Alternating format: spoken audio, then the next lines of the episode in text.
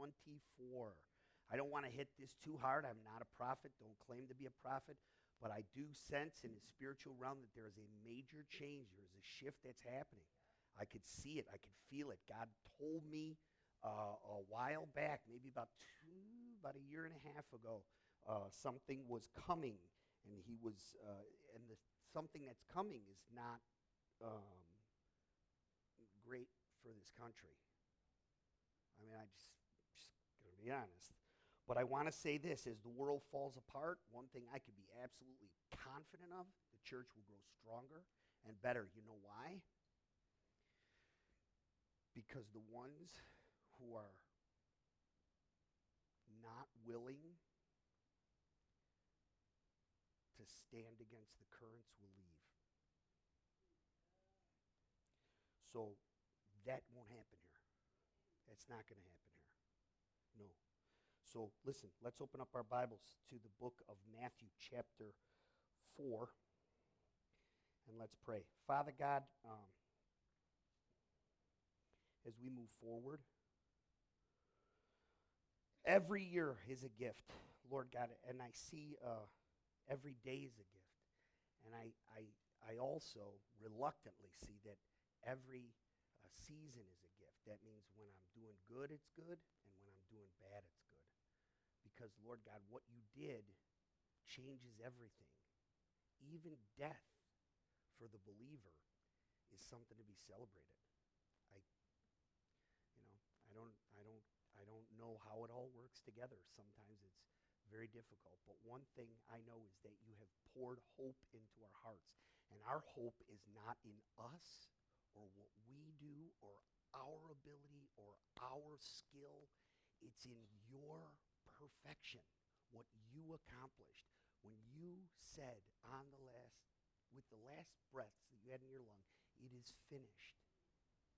You said everything that needed to be done to save the elect was complete. And nothing could change it. Nothing. And Lord God, we want to be a part of it all. We want to be a part of it all. We consider it a privilege, Lord God, a privilege. And we pray this all in Jesus' name. Amen. All right, so just to give you a heads up, we're going to read a scripture today. This is going to be a two parter, okay? Because I'm not going to break down the scripture completely. Eh, I'm not going to even attempt to break down the scripture this week. I'm going to do it next week because the context is so important and it kind of goes together with the timing. This, this season, this 21 days of fasting, and what it really means to fast, and what God really does in our fasting. And I also want to give us a couple uh, practical ways on how we can fast, because it's not just about giving up. It's not.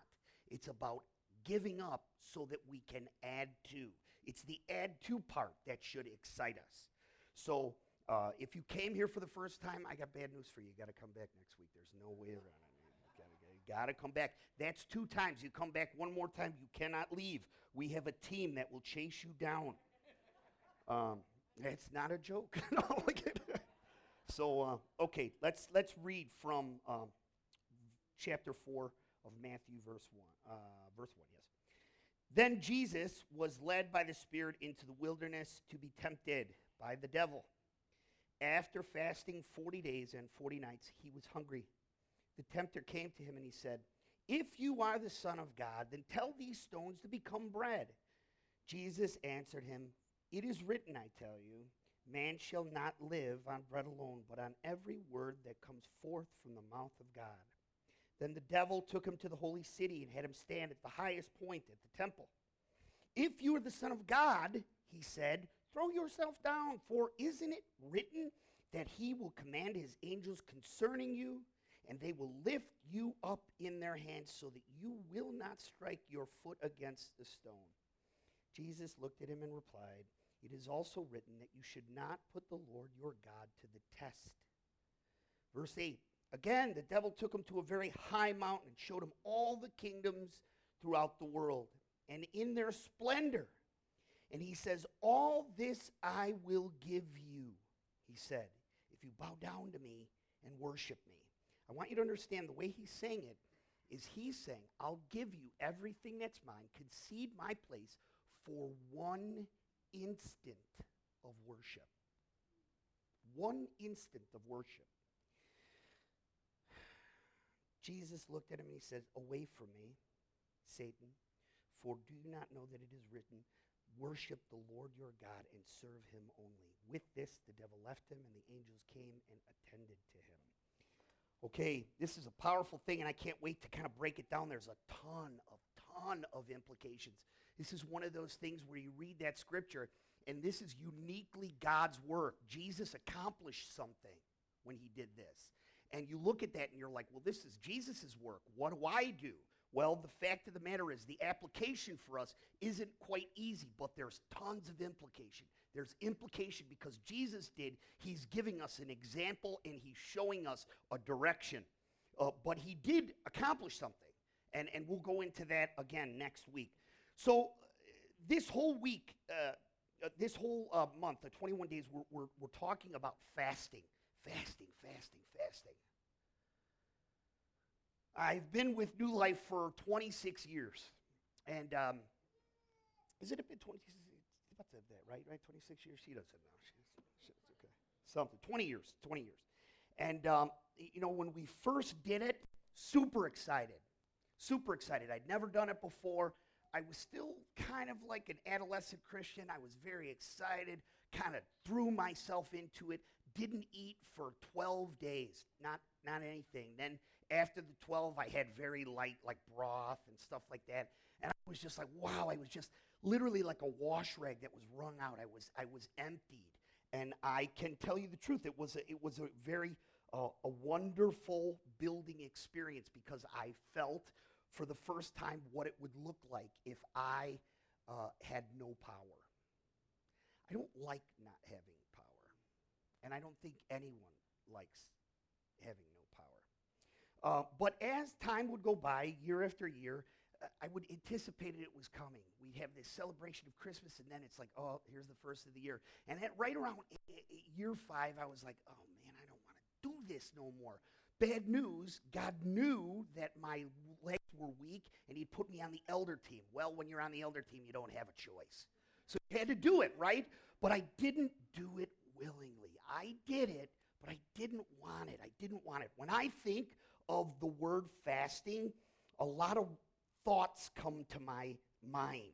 Um, I have visions of headaches. Anyone knows what fasting is like? Man, that first three days, you have a headache all the time. I, I, I have visions of fatigue where literally I'm just, oh, and my neck is killing me, and I got to climb up my ladder to get in my sweeper. I have visions of overall weakness. Um, I have uh, for at least a few days, I, I know what's coming. I'm going to have lack of focus. Now, for me, it, nobody likes that, but I drive for a living. So I got to pay attention to a lot of things around me. And when I got no focus, man, it's dangerous because I'm like, oh, I'll just go into a lane like, woo.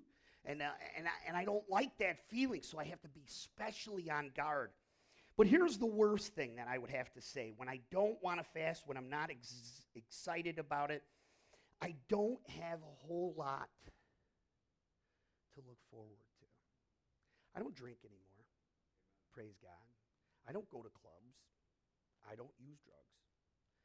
I don't think that Christians, uh, I'm not going to get into theological debate, but uh, first of all, we all know that about drugs, and, and as for alcohol, we could talk about that privately. But I, I don't do all these things. So when you're a Christian, you know, what do you do? You know, what do you do? You know? Well, I tell you what I do. I eat. You know what I mean? God knows it. He loved to eat. So I'm like, if he loved it, I love it. You know?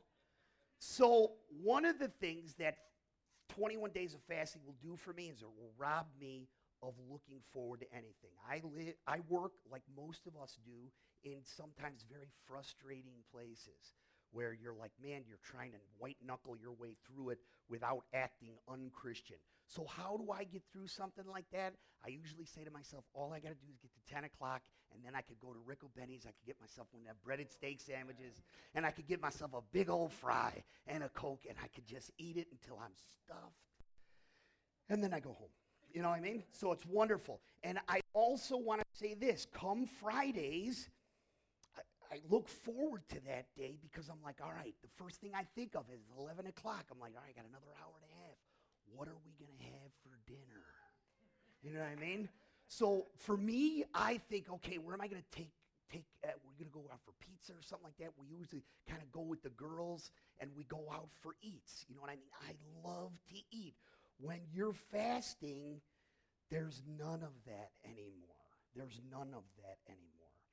Fasting is a very aggressive attack on my flesh. I want you to understand that.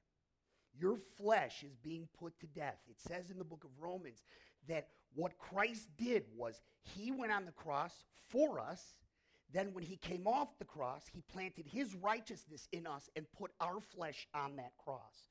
That means it's being mortified. It's being mortified. Well, I don't know about your flesh, but my flesh is stubborn and it likes to speak loud. I don't want to be here. I don't want to be on the cross. I want to get off the cross. Or if I'm going to be on the cross, I'd like to make it a little easier on myself. Well, that's the truth. But when we choose to fast, I am choosing to be a part of a very aggressive attack on my flesh. I don't know about you, but my flesh, and I think, without sounding insulting, this is true of all of us. Anyone who's been awakened by the Holy Spirit knows it to be true. My flesh wants autonomous authority. You know what that means? I want to be the final word. Isn't it true? Well, guess what? Jesus has come not only to be my Savior, but to be my King. In the presence of one King, you can't have another King. One guy's got to go. I'm the weaker of the king, so guess what? He's pushing me out the door, you know? My flesh desires comfort. It's always been one of my idols, right? My flesh desires a certain amount of pleasure. It was my number one idol. And like I've said before, even though I am a new person, you're a new person, the Holy Spirit lives inside of us, those old languages never go away. It's like a romantic thing. My old idols speak to me in a very unique way. And sometimes, depending on the amount of pressure or duress I'm in, they sound very appealing and attractive to me. Does anyone know what I'm talking about? Yeah. So this is like a battle. This is part of my battle. It's part of all of our battle. Um, I believe my flesh, our flesh, desires a little bit of excitement. So let's look at it. When we choose to fast, guess what? I'm choosing to not be my final word. I choose to eat Ricobene's at least once a week. You know, Jesus says for 21 days, you will not eat Rico Bennies. You will not eat anything. My flesh desires comfort. God tells me in this 21 days, no, you're going to have to sit with me in the discomfort. I desire pleasure. God says to me, your pleasure is going to have to be found in me my nearness, not in something you can hold in your hand or fill your taste buds with and fill your belly up with. Um, little bit excitement. For 21 days, when I choose to fast, he's saying, no, no, no, I want you to eat the manna of my presence. Remember Exodus? You know what manna was? Why they got tired of it? Because you would have too. It was a miracle at first. You're like, how did he do it? Wow, I can't believe it. Day one, you're like, this is crazy. Day two, this is unbelievable. Day three, this is awesome. Day seven, three times a week. Mom, what are we having for dinner? Manna. Again? It's very much like the Christian walk. Very, very easy to be excited about it in the beginning. But then as you keep going on, as you go forward, as you're walking for long distances, it can become a little bit like, oh man, uh, this again? When I choose to fast, I'm choosing to die to myself. One of the things that I have learned is that my flesh wants to believe a lie. You know what that lie is? Today is all we have. Do you ever hear that lie? You know, can I tell you something? When I'm confronted with God's will that's going in this direction and my will, which doesn't even overly look sinful, it's just the world's way. But there's a departure. I have to either go this way or that way because I can't go both directions. I have to I have to ask myself what matters in the eternal you understand what I mean? Because if I'm here and now, if all that matters is what happens from now 57 years until I turn 85 or 90, God, I hope he doesn't keep me till 90. But uh, I have to ask myself, well, if I'm only living to 90, I better grab hold of something. And I don't know about you, but the more you give up to walk with Christ, the more you will look around and start to notice what people have in their hands. And you'll go, well, I don't want to lose out on that. Well, I don't want to, I mean, you only live once, right? What if, what if, what if, what if, what, you know what? And here's the crazy thing, because you know him, you won't say, I'm going to depart. What you'll have a temptation to do is to compromise. Can I have both? Because that was my worst aspect of my character. I wanted the chocolate cake, but I wanted to eat it every night. And God's like, nah, it's not how it works. You either eat the cake or you have the cake. So I want you to remember that, that we don't live primarily for today.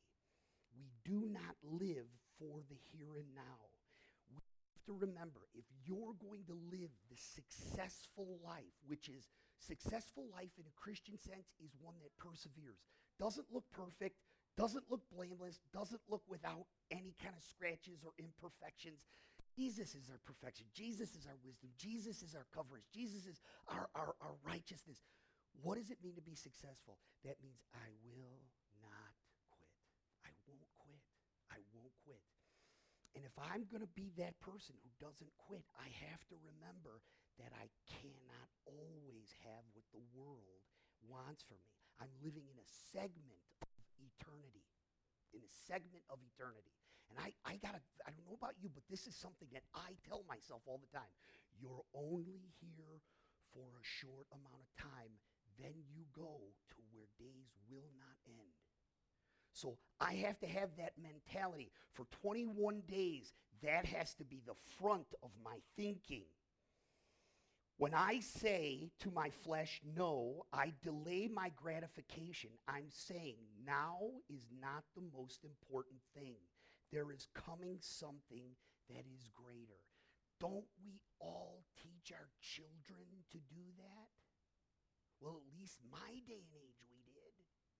you know, when my parents taught me, I learned it from their life. Say no to things today so you can have a better tomorrow. We are not saved by our actions, but because we are in eternity, the direction that I'm going in will be the direction that I continue to go in in eternity. I can profess to love Jesus Christ, but if I want nothing to do with him here on earth, I will go into eternity and realize when I see him, I don't know him and he doesn't know me. Sometimes we have this idea that there will be people who are rejected by God and they're weeping because they, they're like, well, but he, he rejected me. No, they would not want him. That's what hell is. Like, I don't want you. You reject me. Why would I want to spend eternity with you? You took everything that mattered to me. That's what hell is going to look like. That's what hell is going to look like. John the Baptizer, he understood this eternal principle. And here it is I must become less so that he can become more. You know when this happened? He was baptizing, and he was a skyrocketing star out of the gate. Comes out, gives this message of repentance. People are like, that's it. The floodgates of heaven are opened up. 50,000 people are coming out to see this guy. He's baptizing back and forth. He's got to get disciples. They're baptizing maybe 20, 30,000 people a day. Guess what? Keeps happening day in, day out, day in, day out, day in. Even the leaders are afraid of this guy. He's gaining so much momentum until one day Jesus walks on the scene and he goes, There he is, the guy we've been waiting for. You wanted the one, he's him. That's not me. And guess what? The moment Jesus walked on the scene, he went from 25,000 people a day to 15 to 10 to 5 to 7 to 2 to 500. And there was this point where his disciples are looking at her like, hey, where are all your followers? We've got 500 people here. And you know what John said to him? He goes, What do you want? I told you this was going to happen. They're like, You don't get it. You started this whole thing. Now they don't come to you. They go to that guy. They go, He goes, Don't you get it? I was here to point for him. You know what he said to him? He goes, I only get, we only get what's been given to us from heaven above. I got what I got. I was doing what I was supposed to do. And now, guess what? It's time for me to go back and him to come forward. This tells me two powerful, tells us two powerful uh, uh, principles for us to take with us into 21 days of fasting. Here it is. First, all things are God's to give, and all things are God's to take away. I have to tell myself that all the time. Because you know what I like to say under my breath when it comes to God? Why didn't I? I thought I deserved. Didn't I do to get? I, I've prayed to God. One, there's so many prayers I pray on a regular basis, but one of them is, is that I would never accuse God because there's a part of me that wants to question him like I could demand an answer from God. And you know what? I, when I'm sane, I'm thinking, man, that's gutsy. Who are you to ask him? What's he doing? But I do. I look around. Work's one of those places. Why did that guy get spot? I've been doing this for 26 years. My back is blown out from doing what this guy's been doing for five years. He's just related to the right guy.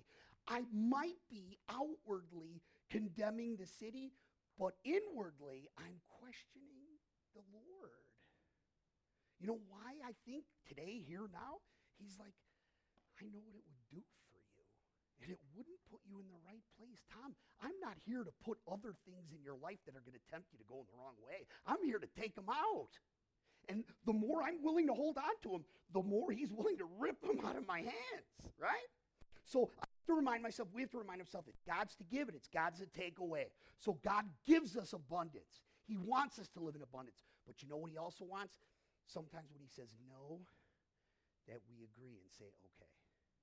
So Here's the next thing John understood that for him to rise to his full potential, he must decrease so God's salvation can shine brightest. John understood I'm on earth to point to him. Do you know how easy that is to get muddled up? And you know where the most blatant examples of it can be? In the church. Why didn't I get that? Why wasn't I asked to be on the team? Why didn't I get mentioned? I think I deserve a spot on the team. When people tell me that, I ask them, who are you doing what you're doing for? Oh, I'm doing it for the Lord. And I said, I don't know, but I would encourage you to question your motives. You know, because what I've learned is God uses me when he uses me. He tells me to sit down when he tells me to sit down. I'll give you a great example. Pastor Asa was promoting people left and right. Boom, boom, boom. There's this guy, Nick. They was going to put him over here. And, and I wanted to be a pastor. I thought in my heart, I want to be a pastor. I want to do this. And he just kept overlooking me. Why? Because I was an immature mess. If I'm crazy now, you have no idea what I was like 15 years ago. Strangely enough, the Lord still said, This is my crazy guy right here. I purchased him on the cross. And Asa would go, You, you, you, you, you. He's giving them away like eh, me. I'm like, What the heck? I was so mad at him, couldn't look at him. Couldn't look at him. Would I admit it? No. I was still good enough to know I couldn't admit it. So what happens? I'm sweeping on Congress and Dearborn. It's 11 o'clock at night, and I'm listening to James Boice talk about David's son, Adonijah, who, as David is about ready to leave the earth, the kingdom is promised to Solomon because that's God's will, but Adonijah says, no, no, no. I'm the oldest son. It's my right. And he tries to snag it. And God, you can't snag things from God, uncovers the whole thing, and it winds up costing Adonijah his head. And you know what? I'll never forget it. I'm listening to this guy, and I know from the get go, man, God's talking to me. Right after the sermon, I hear, Who has the right to choose, Tom? No, I'm not saying nothing. Who has the right to choose, Tom? Third time, who has the right to choose? You do. Who has the right to choose? You do. So that means I get to tell you when to stand up and when not to. So guess what, Tom? If I tell you no, that's not for you, it's my choice. That day, my desire to be a pastor died. I'll never, ever forget it. You know what he never told me? Don't worry, it's not your time. Something better is coming. He doesn't have to answer those questions. I've learned about God. He is very much like a father. And my father used to say, Hey, listen, kid, the cart doesn't pull the horse. I'm the boss around here. God is not some kind of a crazy authoritarian, some abusive individual, but he's very much like a incredibly wise father who says, "You have no need of knowing the answer because you couldn't comprehend what I'm doing. I want you to trust me." And when I died, I died there right then and there. It still took me five years to where, and I swear to you, it was almost like it was default. No one else would do it, but Crazy Tom would. They're like, oh, he'll do anything. This guy will jump off cliffs. So I, I did, and guess what? God brought 16 crazy people with me. And guess, I, don't, I don't get it. I, God's hard to figure out. I mean, I'm just saying right now, anyone who follows the Lord knows he's hard to figure out. And you know what? I can't question him. But I know this. Man, when you look back, you're always like, man, he's a genius. He's a genius. All right, so listen. I, if I grab those two principles, these are things that are going to happen. I understood that when God shines brightest, everything else gets better. So I realized when God is the boss and he's uninterrupted or unimpeded by my unbelief or resistance, everything gets better. Here's a couple things my resources are more effectively used. I don't need as much, I don't demand as much, and somehow, crazily, this little bit that I didn't think was enough gets spread in ways you're like, how did that even work? You know, I could tell you stories, man, when we finally got free from my personal debt that I came into my marriage with because of my alcohol and addictions. 60 grand. 60 grand. Man, it was crushing us until finally we cried out. We're like, help us. Well, everybody was uh, uh, doing bankruptcy. And we're like, man, I don't think he wants us to do that. So we called up our creditors. Hey, listen, help us out. We want to pay our bills. They go, okay, fine. It's just going to hurt your credit for a little bit, but you're going to pay off just the principal. We had a five year plan. Can I tell you something? God helped us to pay that $65,000 off in three years. We had sometimes $15 a week for food. I never lost a pound. and it's not because my kids were locked in a room while I was eating. We never missed a birthday party. They always got Christmas gifts. When things were going to break, God would give me overtime four days earlier. Overtime. And God, my wife, well, she's something. She'd go, hey, you remember that means something's going to break? Sure enough, something broke. But man, we got through it. Can I tell you something? You know what the advantage of that was? I had no idea. My kids now don't follow in that trap they're going to succeed better than us because they're not going to fall for the, hey, just use the card. You know what that card is? It's a subtle way of saying, be your own God. You don't need to pray. You can have good credit. We'll give you enough rope to hang yourself. It's called slavery. My kids won't do that. You know what my kids also learned? There was no guarantees There was no guarantees. So when you got socks and underwear, you were happy to get them. Man, this is the greatest underwear I've ever seen in my life. Why? Because if they didn't, they'd get an earful. But they did, and somehow you believed that they were happy about it. There was a lot of gratitude that grew up in our house. There was a lot of simplicity. But we also learned that God was taking care of us the whole time. Well, my resources are used more effectively. Commitment and honesty and loyalty will replace self pursuit, self protection, self demand, and self rights. Did you notice there's one word that's common in all those statements? Self. Why? Because all sin has I in the middle of it when I live for eternity, with my light in eternity, realizing that what comes after is more important than now, and there's bigger issues in life than my pursuit of my own personal happiness, things get better. But when I focus on those things, man, I comes to the front. I demand. Well, I don't want to live like that no more because I don't know about you. It never produced what it promised it was going to produce for me. So, one of the things I want to say about this fasting time that we have to understand that Jesus lived the singular, most greatest life of self sacrifice there ever was. And because of his sacrifice, our lives are benefited to the overflow. Because of what Jesus did, his determined selflessness, we are welcomed. Do you know what that means? This is where we can look at the true treasures of our life. And I want you to do it. I hope that comes up because I want you to take a picture of it because for you to replace bad thoughts, you have to have good thoughts. If you have bad desires, good desires can only take them away.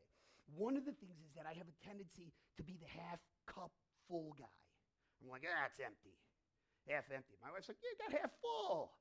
I'm like, you're dumb. That's crazy. We're going to be out of water before you know it. But I do this now, and I've been doing it for quite some time. I remind myself of where my treasure is. And where's my treasure? It's in Christ. I'm welcomed. Can I just tell you this, just one thing, and I'll just give you the rest of the list without expanding on it? Welcome is huge. We had a friend who was invited to a Christmas dinner by the mother, her and her two children, struggling in their marriage. Come to your aunt's house. So they come, knock on the door. The aunt opens up. She goes, what are you doing here? She goes, Well, my mom said it would be okay. There'd be plenty of food. And she's like, Well, I wish someone would have told me. She's like, Well, I guess come in.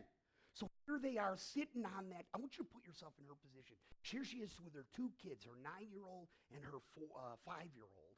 And they're sitting there, and the aunt's making all these snide comments about how they didn't invite this girl and her two kids, and there's not enough seating, and there's not enough food, and there's not enough this, until finally she'd had enough, and she said, you know what?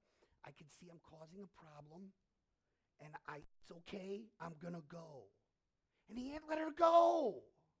Can I tell you something? When we found out about it, it was years later. That's the impact. But for us, can I tell you something? When we walk into the presence of God, because of what Jesus did, we won't hear, well, Go on, sit down. No. He's going to go. He's going to look at you. He's going to grab you. He's going, Do you know what we did to get you here? You are welcomed. You are welcomed.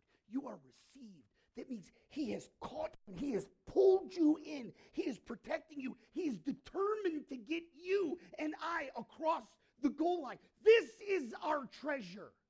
This is our treasure, not the comforts of this world. Those are add ons, residuals.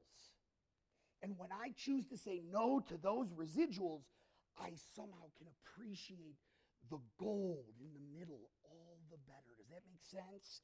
Because of Jesus' sacrifice, I am redeemed. I am secured. I have been given limitless hope I have been given value. I have been given identity. I have been given purpose. And guess what? No one can take it from me. I cannot lose it. It will not fade. It will not spoil. It will not break. It is permanent, stored in heaven for us, awaiting its fullness. Man, that's our true treasure. That's a true treasure. And you know what? When I say no to the residual, the afterglow, the ash of the true blessing, I can appreciate the blessing better. Amen? Okay. I want you to hear these scriptures, and then we got to talk about some just some basic ways that we can fast. Okay. Hebrews chapter 5, verses 8 and 9 says this Although Jesus was the Son, monogenes, that means he was the only Son, he learned, listen, this is crazy. He learned obedience from what he suffered. And once he was made perfect, he became the source of eternal salvation for all who obeyed him. I remember when I read that, when I was just a baby Christian, I was like, wait a minute. Hold on. Two words confuse me. Made perfect? How could he be made perfect? How did he learn anything? Isn't he God Almighty? I, I, I just don't know how this exists. That's why we need each other and the Holy Spirit to help us understand Scripture. One of the things I know about Scripture, it is, it is designed. It is designed this way for people to misunderstand it. It is designed for people to manipulate it. Peter even says it. He says there are people who are destined for destruction that are going to take the word of God and the truth of the gospel of Christ and they're going to misrepresentation. And guess what? That's what they're here for. Yeah. You know, I, I got to tell you, you know, when you have bad leaders, the leaders aren't the problem. It's usually the people because God gives them what their hearts want. Man, that's why it's so important to remember to let go of the afterglow and cherish the real treasure. The real treasure. So, what does it mean that he learned and was made perfect? Here's what it means it means that Jesus submitted to a process to be perfectly equipped for his eternal position as high priest. This is the payoff. Here's where it ends. This is a beautiful thing. Hebrews chapter 5, and this is, should be something you should underline in your Bible and you should read and thank God for every day. Therefore, since we have such a great high priest who has ascended into the heavens, Jesus, the Son of God, let us hold firmly to the faith that we profess. For we do not have a high priest who is unable to empathize with our weakness. That means he knows me, he gets me. Man, you know, I told someone the other day, you know what keeps me and keeps this guy that I was talking to attached to? Because what our particular, our defects and flaws, we have self-loathing. We love to hate ourselves. And we love to love ourselves too. But we love to hate ourselves. We love to condemn ourselves. We love to think that we're not good enough, never good enough, didn't do enough. All these different things. And I said, you know, buddy, that's what we do. That's our old language.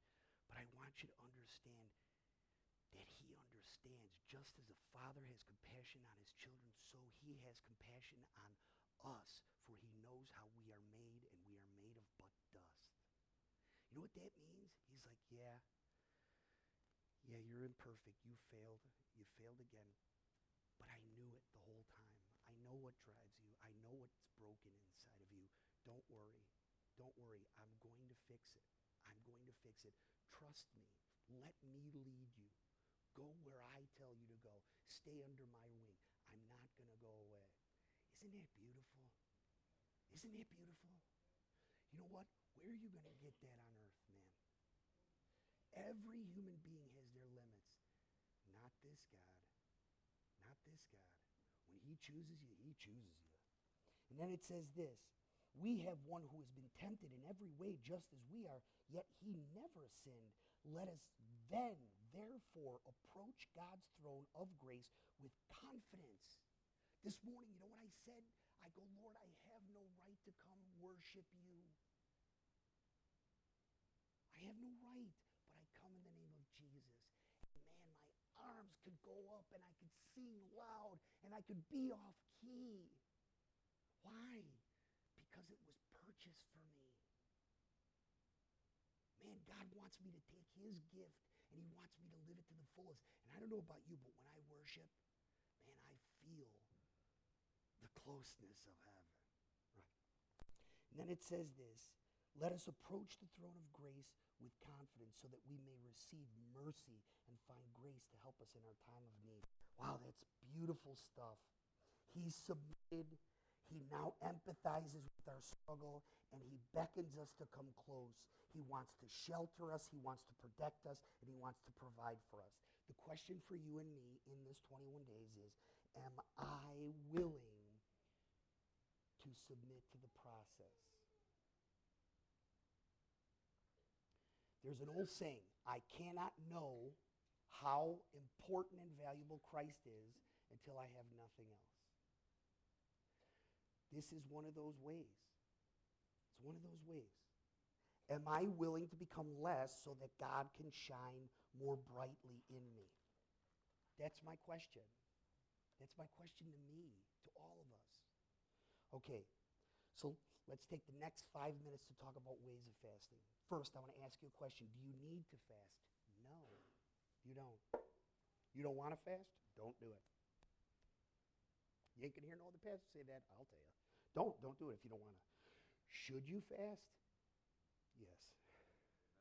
You should. You should. Because there's benefit, untold benefit from it. What is our motive in fasting? Not props, no bragging rights. We do it for cooperation. We're cooperating with God in His will for this world, for our lives, for the lives of the people around us. We're participating. We are now carrying on the work of salvation. Je- Jesus uses us to do His work on earth. Isn't it awesome? Awesome. And finally, we fast in anticipation. You know what that means? As crazy as the world can get, I know nothing can stop what's coming. And Jesus said he's going to make everything. So the world can spin out of control all it wants. It's only moving in the direction he allows it to go. He will win. When I fast, I'm looking forward to the day when he defeats every enemy. Every knee will bow and every tongue will confess that Jesus Christ is Lord. And you know what? That's for me, it's like playing in the Super Bowl that you shouldn't even be in. There's two ways of playing the Super Bowl. When you don't know whether you're going to win or not, you're trying real hard. But then when you're out of reach, you lose hope. But what if you go into the Super Bowl with an absolute knowledge that you can't lose the game? How do you play then? I know how I'd play. Man, I'm letting it all hang out. I'm going to dive into the enemy. You know why? Kill me, drag me, beat me. I'm getting a ring. We get a ring. Jesus shares his glory with us. Nothing stopping that. Amen? All right as they come up, I want you to look at this. First, media fast. Limit it. It's a way of escape. Jesus calls us to be present, present, sober minded. 21 days, limit it, get rid of it. If you, get rid of it. It influences. It's called programming for a reason. Here, number two, food. Skip meals. Look for multiple periods of intermediate fasting. Drink a lot of water. Number three, limit or cut out comfort foods. Get rid of them sugars. Get rid of the candy. Get rid of the pastries. Get rid of the desserts. Get rid of the overuse of caffeine. Now, more importantly, add on. You ready? Here's the good stuff. Look for acts of service. If you're not the one who does the dishes, do the dishes at least three times a week. If you have to be asked to take out the garbage, do it before you're asked. Make sure it's out every day.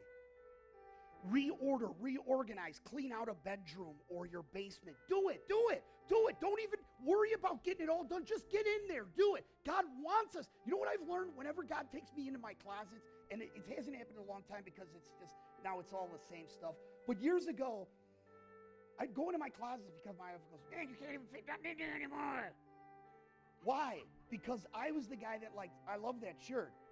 So I got it in a blue, a red, a white. And I realized when I go back in it a year later, there, there's still tags on some of these. And I go, well, you haven't worn that in a year, man. And it would make me feel very convicted. God wants us to clear out that clutter. Do that. Here's another one, really quickly. I'm sorry, guys, but I'm going to give it to you, okay? Here, meet with a brother or sister in the faith. Use the time that you have been given, the extra time you now have, to say, hey, can we meet? Talk, listen, pray. You know why? Your heart will grow in love. Here, another one. We have three Monday night prayers. Seven minutes, down Irving Park, seven minutes. No one who gets here can't get there. Every Monday for three weeks, seven, I think it's 7:30 to 8:30. Come, your hearts will be emboldened, lifted up. Do it. You know what else you'll do? Here's the craziest thing. When you show up, you will be the blessing for someone who recognizes your face. Here's another one. Read your scripture two times a day. Do it by force. You know why? Because it ain't going to come easy. It never comes easy. Do it by force. Oh, that sounds painful. I'm telling you, you do it for three weeks every day, it won't be painful anymore. You'll realize the benefit because somehow something happens where you stop reading it and it starts to read to you. Okay? Here, visualize conversations in your sentence prayers with the Lord. I do it in the morning. Him sitting here in the car right next to me. And I'll literally be talking to him like this. People come up beside me and they're always looking at me They're like this. What is this guy talking to? I'm talking to Jesus. Can't you see him? And you know what? Can I tell you something? I know I can't see him and I can't touch him, but I know he's there. And I know he wants to hear me. And I can tell him stuff. You know what? I, I can tell him stuff I can't tell you. You know why? He keeps my secrets. And he could do something about it, right? All right, here's the best one. Here's the best one. Play a game after dinner. If you're living with people, your husband, wife, kids, play a game. I'm going to play gin rummy with my wife for 21 days. We're going to have a prize. I know what hers is going to be that I would clean out the garage. Mine's going to be something around food. Because I did all this to get to the food part. but do it. Work on being a better partner wherever God puts your feet. See, following Christ isn't like eating dry, nasty oatmeal, it's goodness to the bones. Let's stand up.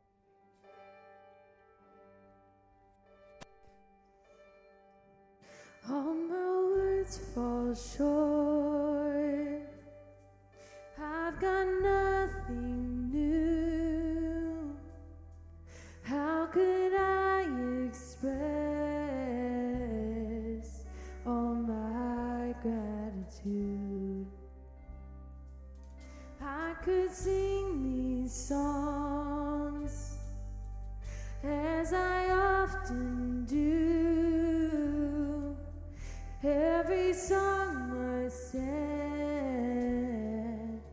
but you never do.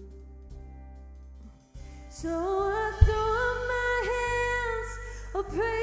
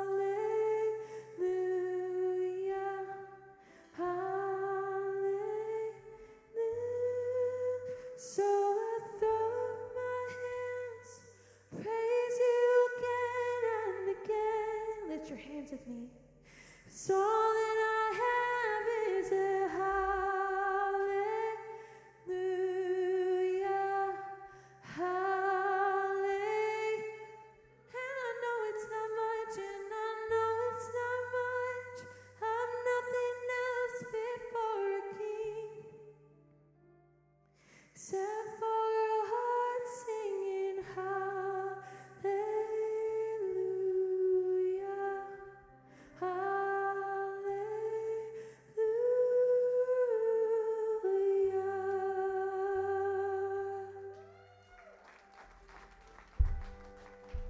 here we are at the at the precipice. We're at that high dive. You can either walk back down the stairs or you can jump off. If you choose to jump off, the time of self-condemnation is over. That gives no glory to God. It doesn't change you either. Beating yourself up,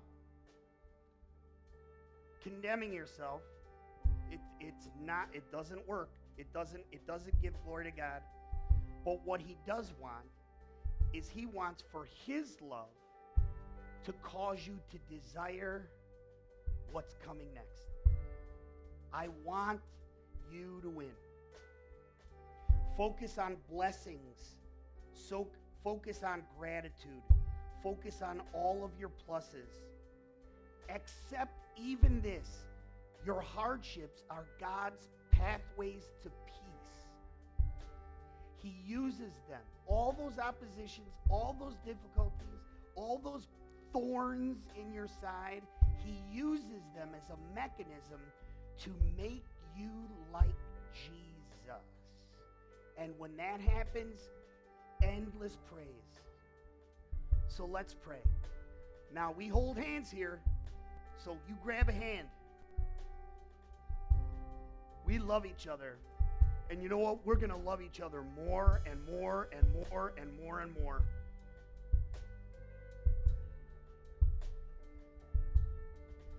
Let's pray with one heart. Father God, you are the boss. But man, what a great boss we have. You're not just someone who knows us by a number or as an employee. You're a father. Not only are you a father, you created all this as a family business. This is our family business. Lord God, you're going to share all the spoils with us. There's coming a day when all of your glory will light up the streets. Man, we want to be a part of it. Help us to focus on the here and now, the today, because today has enough troubles of its own, right? So, Lord God, I pray that you would have your way in us. Help us to make choices to let go so that you can become more. We pray this with one heart, with one mind in Jesus' name. And what did the saints say?